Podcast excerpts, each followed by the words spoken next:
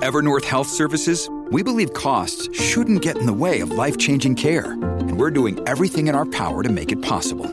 Behavioral health solutions that also keep your projections at their best? It's possible. Pharmacy benefits that benefit your bottom line? It's possible.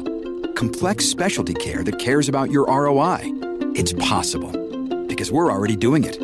All while saving businesses billions. That's Wonder made possible. Learn more at evernorth.com/wonder. Hello and welcome to the program UFO Warning. In this episode, we're talking about the 1952 DC UFO sightings. That's correct, the 1952 Washington, D.C. UFO sightings. Now, this article comes to us from travelchannel.com. I don't have a date on the release of this article, but it's written by Beth Braden. The, the title of the article says The 1952 DC UFO sightings What Really Happened. And then the subtitle says Did the air traffic controllers actually see UFOs? Did the government really try to cover it up?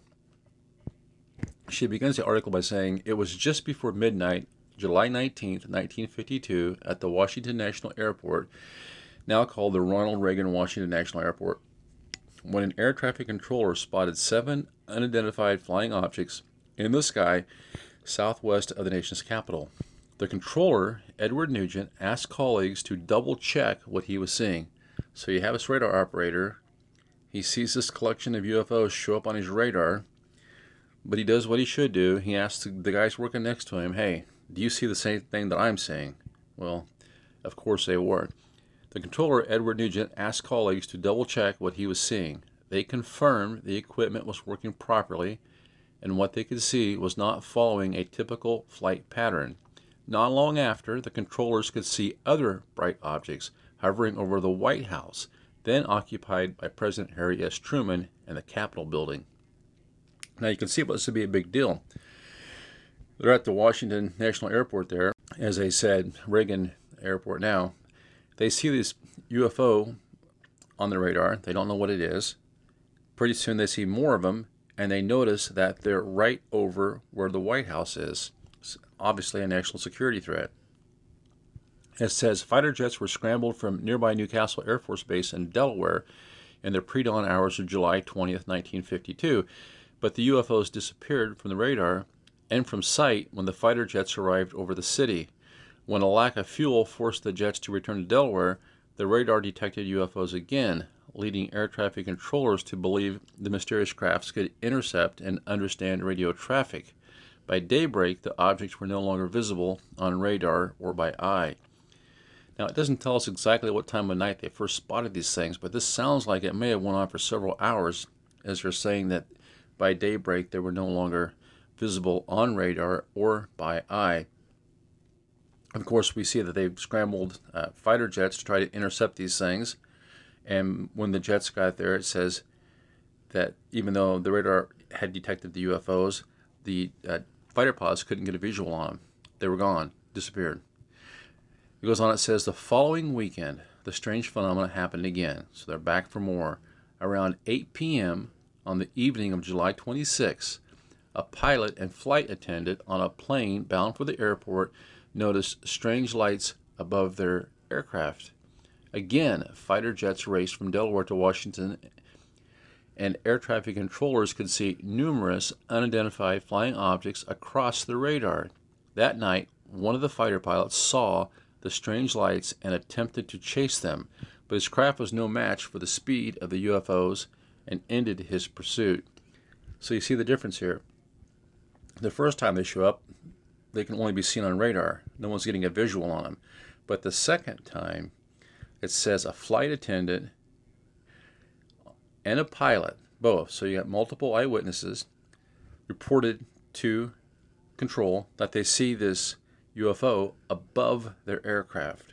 So now we have a visual in the air on the UFO.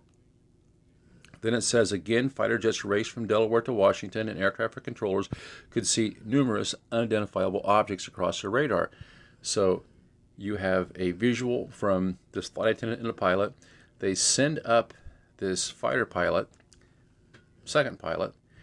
He gets a visual on the UFO and begins to pursue it, but quickly finds out that his plane is no match for the for this UFO. So in this second incident, you have uh, radar where they show up, and you have at least three eyewitnesses. After two consecutive weekends of UFO activity of the city, President Truman asked to be briefed by a representative from Project Blue Book, the Air Force's new program for documenting and studying reported UFO sightings. Specifically, Project Blue Book wanted to determine if UFOs posed a national security threat. See, they were talking about the same thing clear back 60 years ago, 70 years ago. 1952 was in the midst of the Red Scare, and the Cold War was simmering on the horizon, it says, and to analyze data and, rep- and reports about UFO in a scientific manner. And that was what they were supposed to be doing. Kind of the same thing that we're told today. But, you know, the only problem is in 1952, when these UFOs were spotted, nobody could say it was drones.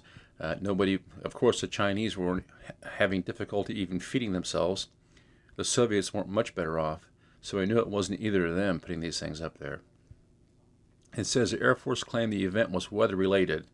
So there you go. There's a playbook. Go to the weather. Just like today, they go to the playbook and they find balloons.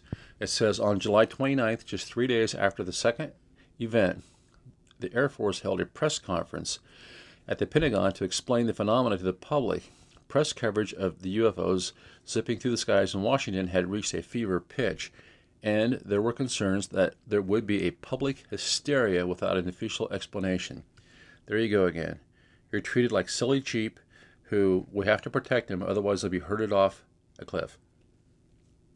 Air Force Major General John Samford told the gathered reporters that the air traffic controllers and fighter pilots must have been must have seen stars, meteors, and other optical illusions, while the radar anomalies could be explained by a temperature inversion over the city, making it simply a weather related event. Now, we've talked about the video they made. They, they made a, a press release. Back then, you know, you'd run these things before movies started. And uh, Major General John Samford uh, did this little, I don't know, five minute explanation. And you can find that you can find that online. You can also find the outtakes and when you watch the outtakes, know, where they were filming him between uh, the statement that he read, because he simply read the statement off, he seems stressed, he seems irritated, annoyed, like he doesn't want to be there. The whole thing looks to me like a put up job where he was just told, This is what you say, say it, and let's get out of here. Uh, obviously, they didn't know what these things were, they didn't want to upset the public, and so why not cover it up just like they covered everything else up?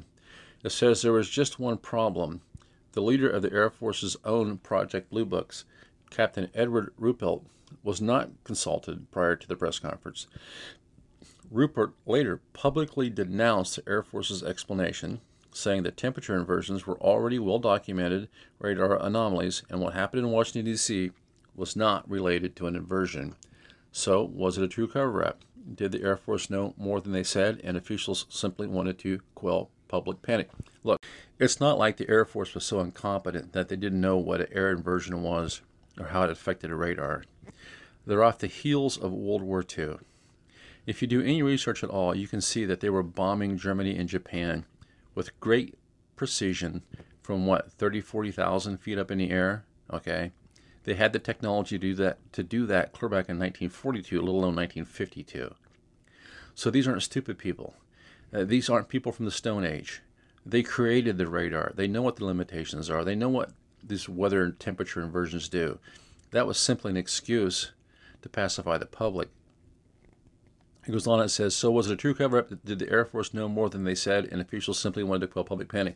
Project Blue Book operated until 1969, and in its final report, officials said that no UFOs had ever been a national security threat, and there was no evidence any sightings were extraterrestrial in nature or represented advanced technology. Of course, we know that that's just a bold faced lie.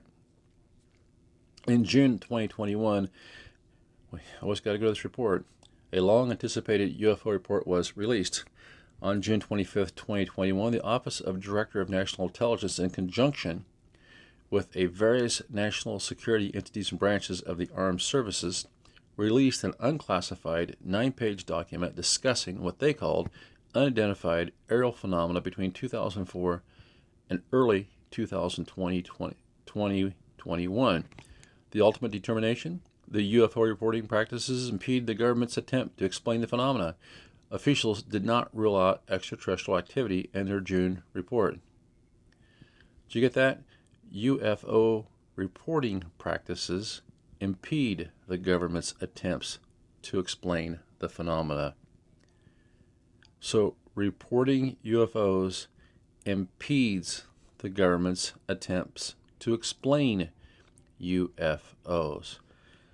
Perhaps that means that the overwhelming evidence that keeps being talked about is just too much to be covered up by the lies of the government. That's one thought. Officials did not rule out extraterrestrial activity in their June report. No, they don't rule it out, but they don't address any of the other questions that we have, such as human abduction, cattle mutilation, or any of the other things associated with the UFO phenomenon. It seems as though the more things change, the more they stay the same. And I don't see that big of a difference from 1952 to 2022, 2023, and probably 2052. Until next time, this is UFO Warning. Over and out.